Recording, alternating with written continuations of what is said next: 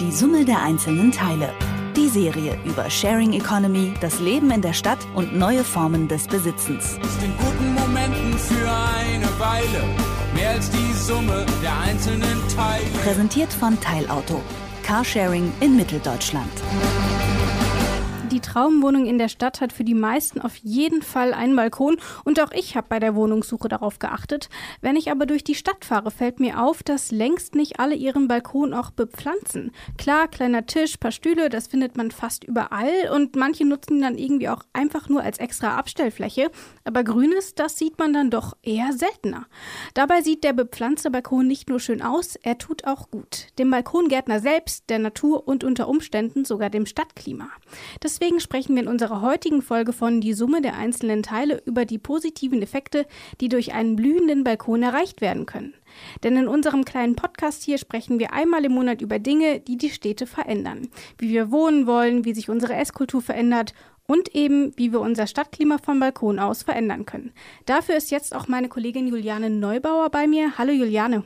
Hallo Rabea. Wenn ich so an einen Balkon denke, dann denke ich an vielleicht ja, nette Abende im Sommer oder wegen mir irgendwie auch Blumentöpfe, die da rumstehen, aber nicht unbedingt an Stadtklima. Wie passt das denn zusammen? Also es ist natürlich schon so, dass Pflanzen grundsätzlich unserem äh, Gemüt äh, ganz gut tun. Da kommen wir gleich auch noch drauf. Aber wir beeinflussen natürlich mit chlorophyllhaltigen kleinen Wesen auch unsere Luft. Also eben ist jetzt die Frage im Kleinen schon, wenn es ein paar Pflanzen auf dem Balkon sind oder vielleicht im Großen vor allen Dingen durch auch Parks in unseren Städten. Inwiefern da der Balkon eine Rolle spielt, das wollte ich eben in dieser Folge rausfinden. Und um das zu tun, bist du nach Berlin gefahren und zwar ganz klassisch auf einem Balkon, nämlich auf den Balkon von Birgit Schattling und die ist ungefähr die Balkonexpertin unseres Landes. Ich wusste gar nicht, dass es sowas gibt, aber offensichtlich schon, denn Birgit Schattling, die ist seit einigen Jahren, bietet sie Online-Kurse und Balkonkonferenzen an ähm, und sie ist auch in sozialen Netzwerken unterwegs und ist dort eben auch als Beraterin für Balkonthemen tätig und du hast sie in Berlin gesucht. Wie sieht denn ihr Balkon aus? Wie ein kleiner Dschungel. Also er hat äh, nur knapp vier Quadratmeter, die wirklich bis in die letzte Ecke genutzt werden. Es gibt natürlich Balkonkästen, Balkonkübel, hängende Pflanzen, Insektenhotels, die an der Wand befestigt sind, eine Futterstelle für Vögel und was mitten in Berlin ein bisschen verrückt ist, auf ihrem Balkon, da lebt eine Eichhörnchenfamilie. Genau unter dem Grünkohl hatte sich das erste Eichhörnchenkobel gebaut. Also das finde ich genial, weil die dadurch wie so einen Schirm haben aufgrund des Grünkohls. Das ist schon cool. Also Eichhörnchen, Blaumeisen habe ich bei ihr gesehen, Amseln, Wildbienen waren da auch auf dem Balkon unterwegs dabei. Birgit Schattling im vierten Stock, mitten in Berlin, da ist eine Menge los. Ja, Eichhörnchen auf dem Balkon, das habe ich bisher ehrlich gesagt auch noch nie gehört. Ähm, habe ich mir irgendwie auch gar nicht gedacht, dass sie sich dort auch wohlfühlen. Aber vor allem dann auch im vierten Stock. Also da muss man ja auch erstmal hochkommen. Das ist ja schon auch eine Also es Strecke. steht ein Baum vor dem Balkon, muss ja, man okay, dazu sagen. Gut. Dann ist das vielleicht schon wieder einfacher. Aber hat sie denn auch überhaupt noch Platz, um nicht nur, dass da die Eichhörnchen können, sondern vielleicht für sich selber kann man da noch sitzen. Das klang jetzt schon alles ziemlich voll. Ja, inmitten all dieser Pflanzen und äh, kleinen Tieren, da steht noch ein Tisch und zwei Stühle, wo sie auch mit ihrem Sohn gern Zeit verbringt oder auch gern arbeitet. Denn an besonders heißen Tagen, sagt sie, da sei das Mikroklima auf ihrem Balkon viel angenehmer als auf der Straße. Was ist denn dieses Mikroklima? Kannst du das kurz erklären? Das ist im Grunde das unmittelbare Klima auf ihrem Balkon. Das heißt, man merkt, die Luft ist dort angenehmer, es ist äh, marginal kühler, es ist einfach besser auszuhalten als eben in der prallen Sonne. Und dieses Mikroklima, das strahlt auch im kleinen Rahmen nur, muss man sagen. Es fühlt sich einfach angenehmer an. Aber du sagst es schon eher in einem kleinen Rahmen. Welche Auswirkungen hat es denn jetzt auf eine Stadt? Denn wir sprechen ja auch darüber, wie man vom Balkon aus das Stadtklima verändern kann. Was ist da für ein Effekt zu finden? Es müssten wohl fast alle Balkone üppig bepflanzt sein, um die Temperatur in der Stadt an heißen Tagen eindeutig zu senken. Grundsätzlich sind große Sträucher oder Bäume in Parks oder auf Straßen hier aber schon sehr sinnvoll und im Umkreis von circa 200 Metern, da sei die Luft auch schon dann gleich frischer und marginal kühler, heißt es. Geoökologin Sonja Knapp vom Helmholtz Zentrum für Umweltforschung findet, man darf das Grün in der Stadt, auch den einzelnen Balkon, nicht unterschätzen. Ich denke, man muss es tatsächlich als Puzzleteil betrachten, weil wenn man mal überlegt, wie viele Balkone es in unseren Städten gibt, dann summiert sich das doch schon auf eine ganz ordentliche Fläche. Und wenn man das dann noch kombiniert mit Parks und Friedhöfen und Stadtbrachen und ja, Flussauen in Städten, dann kann man doch eine Menge Natur in die Stadt bringen. Also jeder bepflanzte Balkon lohnt sich. Aber macht es da irgendwie einen Unterschied, welche Pflanzen ich da hinpacke? Also reicht irgendwie so meine, okay, ich oute mich jetzt, ich habe keine Ahnung von Pflanzen, aber ist es egal? Also Sonja Knapps Schwerpunkt ist es zu schauen, wie beeinflusst die Verstädterung die Biodiversität von Pflanzen, aber auch von Tieren, Insekten und Vögeln zum Beispiel.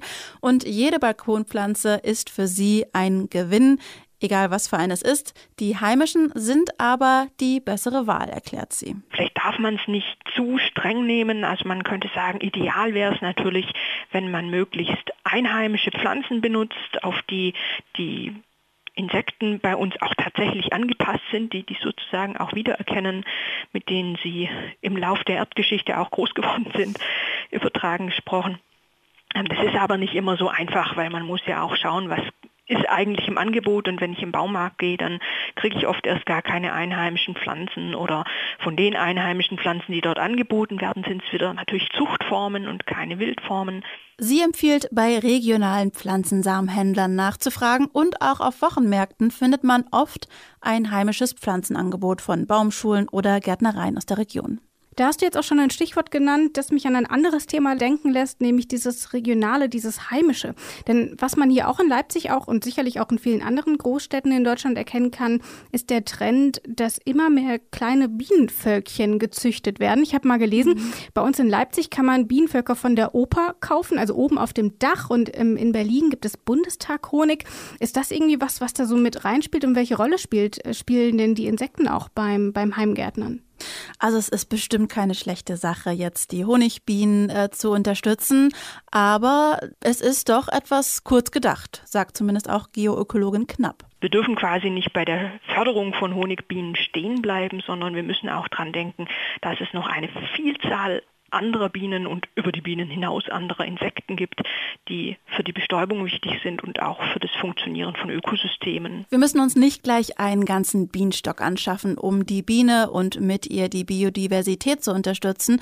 Wir können den Bienen schon durch die richtigen Pflanzen auf unserem Balkon helfen. Da gibt es auch tolle Optionen, von denen wir und die Bienen etwas haben. Kräuter nämlich zum Beispiel wie Thymian, echte Kamille, Majoran oder eine Salbeipflanze. Da fahren die Insekten so richtig drauf ab, habe ich gelernt. Wenn wir verschiedene Pflanzenarten und Kräuter auf unsere Balkone setzen, dann können wir auch verschiedene Bienenarten oder auch mal Schmetterlinge anlocken und dementsprechend fördern wir zum einen die Vielfalt unter diesen Insekten und fördern dann damit indirekt auch ähm, über die Erhaltung dieser Arten ja letztlich unsere Nahrungsmittelversorgung. Da kann also jeder direkt mithelfen, wenn er ein paar Pflanzen auf seinem Balkon hält. Also ich habe jetzt verstanden, Biogärtnern ist super und am besten noch super viel Diversität darauf bringen. Das bringt mir was, das bringt den Bienen was und allen anderen Insekten auch. Aber man muss ja auch sagen, es gibt so Leute wie mich, die geben sich super viel Mühe Mühe und trotzdem geht denen am Ende der Kaktus ein. Was mache ich denn, wenn ich überhaupt keine Ahnung von Pflanzen habe? Stelle ich mir dann einfach irgendwas, was ich im Baumarkt gekauft habe, auf dem Balkon und hoffe, dass es reicht? Oder was kannst du da empfehlen? Da empfehle ich, sich von Lasse Popken eines Besseren belehren zu lassen. Popken hat mit seinem Bruder ein Start-up für Gärtneranfänger gegründet. Ein bisschen Gärtnern kann wirklich jeder, sagt er. Es wird immer von dem grünen Daumen geredet. Den gibt es überhaupt nicht. Das ist ein, ist ein Mythos. Jeder kann Gärtnern. Jeder ähm, hat das Nötige, was es dafür gibt, äh, kann man sich ganz schnell besorgen, es kostet nicht viel Geld. Und äh, dann kann man auch schon loslegen und man braucht dafür keinen grünen Daumen, sondern einfach nur das nötige Wissen. Und das sind meistens nur drei, vier kleine Tipps, die man beachten muss und schon läuft die ganze Sache rund. Das heißt, es gibt auch Hoffnung für so Leute wie mich. Absolut. Also ich meine, du musst jetzt nicht zwingend unbedingt jetzt äh, Lasse Popken aufsitzen äh, und äh, jetzt sein Starterpaket kaufen, aber es ist ganz hilfreich, weil er eben auch eine Art Gärtnerberatung gratis mit dazu gibt oder du kannst auch bei Birgit Schattling, vielleicht bringen wir die gerade noch mal ins Spiel, in der Facebook-Gruppe nachfragen. Ich wette, wenn du da reinschreibst, ey, ich fange gerade an mit den Balkongärtnern. Wie fange ich an? Da wird dir eigentlich direkt geholfen. Das ist eine ziemlich nette Gemeinschaft dort. Das merke ich mir auf jeden Fall. Aber eine Frage brennt mir dann doch noch so ein bisschen unter den Fingern. Denn wir haben jetzt schon viel darüber gesprochen, was man alles auf dem Balkon machen kann. Nun ist es ja aber auch so, dass auch nicht, lange nicht jede Wohnung auch einen Balkon hat. Ähm, ist denn dieser Trend warum ein Balkon nicht nur ganz nett ist, den an der Wohnung zu haben, sondern warum das vielleicht auch sinnvoll ist für die Stadt. Ist das was, was mittlerweile in der Architektur angekommen ist? Gibt es dort irgendwelche Entwicklungen diesbezüglich? Ja, auf jeden Fall. Also vielerorts gelten ja Dachgärten zunehmend als gute Option, um mehr Grün in die Stadt zu bringen. Hier kann Flüssigkeit gespeichert werden. Das grüne Dach schützt außerdem vor zu viel Sonne und dämmt auch im Winter die Innenräume. Man kann aber natürlich nicht auf jedes Dach einfach Erde kippen und Pflanzen setzen. Das muss natürlich mit der Statik abgestimmt sein. Dann hast du sicher auch schon von vertikalen Gärten gehört. Der französische Botaniker Patrick Blanc ist mit seinen vertikalen Gärten, die er weltweit in Großstädten sehr üppig anlegt, wirklich berühmt geworden. Die sind wunderschön. Solche Konzepte aber sind es, die zukünftig unsere Städte bereichern werden. Das glaubt zumindest auch Andreas Vetter vom Umweltbundesamt. Je mehr Leute letztendlich mitmachen, umso mehr Wirkung erzielt man auch über die Wirkung des eigenen Balkons rüber hinaus. Also es gibt ja so schöne Modellbeispiele, also dieser in Mailand ist so ein Beispiel, dieser Bosco Vertikale, da gibt es sehr viele Bilder von, kann man sich im Internet angucken. Da sind wirklich von den Architekten natürlich schon geplant, weil das hat einzelne Balkone, sind dann richtig mit kleinen Bäumen bepflanzt, mit Sträuchern, also wirklich Grünstrukturen, die aus dem Gebäude rausreichen und wenn man sich das Gesamtgebäude anguckt, dann ist es sehr grün hat. Und es muss natürlich dann auch sowas in der Form, wo man natürlich eine sehr hohe Wirkung hat, da muss man es auch in der Architektur schon mit anlegen, sage ich mal, statisch etc. und auch sich darüber Gedanken machen, wie kann ich denn diese Pflanzen wirklich sinnvoll bewässern. Hier muss ich unbedingt noch ein Architekturprojekt aus Turin nennen, das Vienticinco Verde, das wie ein großes Baumhaus in der Stadt mehrere Wohneinheiten und diverse Bäume, Sträucher und Pflanzen auf mehreren Etagen wirklich verbindet. Also ich finde das sehr zukunftsweisend. Man darf natürlich nicht vergessen, dass Blätter die Schadstoffe in der Luft binden und in Sauerstoff umwandeln können auch wenn 100 Lungenärzte sagen, wir brauchen das nicht. Das heißt also, das tut einem auch auf lange Sicht gut. Ich meine, überleg mal, man legt sich einfach mal nur fünf Minuten in den Park und man fühlt sich irgendwie gleich viel ruhiger, viel entspannter. Man merkt irgendwie, dass der Puls runtergeht. Also das ist ja durchaus auch schon was, was einem auch persönlich durchaus was bringt. Ja, das Gärtnern, ob im Kleingarten oder auf dem Balkon, das hat tatsächlich auch therapeutische Wirkung. Da sind sich mittlerweile viele Experten einig.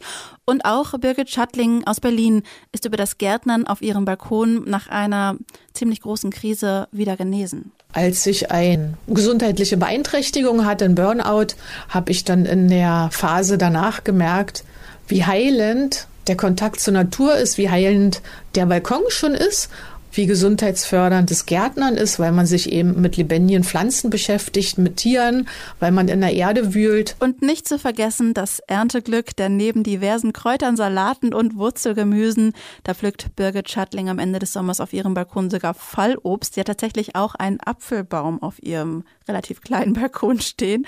Und Grünkohl, den gibt es bei ihr sogar das ganze Jahr über. Ja, stimmt. Ich erinnere mich, da war ja das Eichhörnchen war da ja drunter, ne? Genau. Da sollte man aber natürlich grundsätzlich darauf achten, vielleicht nur mal hier der Hinweis, bevor man jetzt anfängt, seinen kompletten Balkon mit Erde und Apfelbäumen etc. zuzupflanzen, sollte man sich vorher nochmal über die Statik informieren. Und auch ganz wichtig, bei der Balkonerde unbedingt auf torffreie Erde bestehen. Genau, ich glaube, da haben wir bei Detektor FM auch schon mal was dazu gemacht, ähm, wie denn eigentlich eine biofreundliche Erde aussehen kann, wie, wie man biofreundlich und umweltfreundlich erntet. Das kann man dann also auch nochmal auf Detektor FM anhören. Jetzt blicken wir nochmal ein bisschen in die Zukunft, denn in einem Monat, da sprechen wir uns schon wieder, Juliane. Und äh, worum geht es denn dann in unserer Folge von die Summe der einzelnen Teile? Es geht um nachhaltige Badeseen. Also wie muss ein See angelegt sein, um nachhaltig in der Natur oder auf natürliche Weise gepflegt, erhalten, lebendig sein zu können. Den Job sollte man ja auch mal haben. Einfach mal für die Arbeit ein bisschen schwimmen gehen, ein bisschen in der Sonne liegen, oder? Das ist jetzt quasi im nächsten Monat meine Aufgabe. Darf ich mit? Gerne. Gut, dann hoffen wir, dass das Wetter so gut bleibt oder zumindest, oder sagen wir mal sogar noch besser wird. Äh, und ich freue mich auf jeden Fall auf die kommende Folge. Alle unsere Episoden von Die Summe der einzelnen Teile könnt ihr überall dort hören, wo es Podcasts gibt. Ich weiß gar nicht, wie häufig ich es schon gesagt habe, aber bei Apple Podcasts, bei dieser, bei Spotify, Spotify, ich sage ja überall eigentlich. Und hinterlasst uns doch gerne auch Feedback ähm, auf den eben genannten Seiten oder eben auch auf detektor.fm. Wir freuen uns auf jeden Fall und damit sage ich Tschüss. Auf Wiederhören. Die Summe der einzelnen Teile. Die Serie über Sharing Economy, das Leben in der Stadt und neue Formen des Besitzens. Ist in guten Momenten für eine Weile mehr als die Summe der einzelnen Teile. Präsentiert von Teilauto. Carsharing in Mitteldeutschland.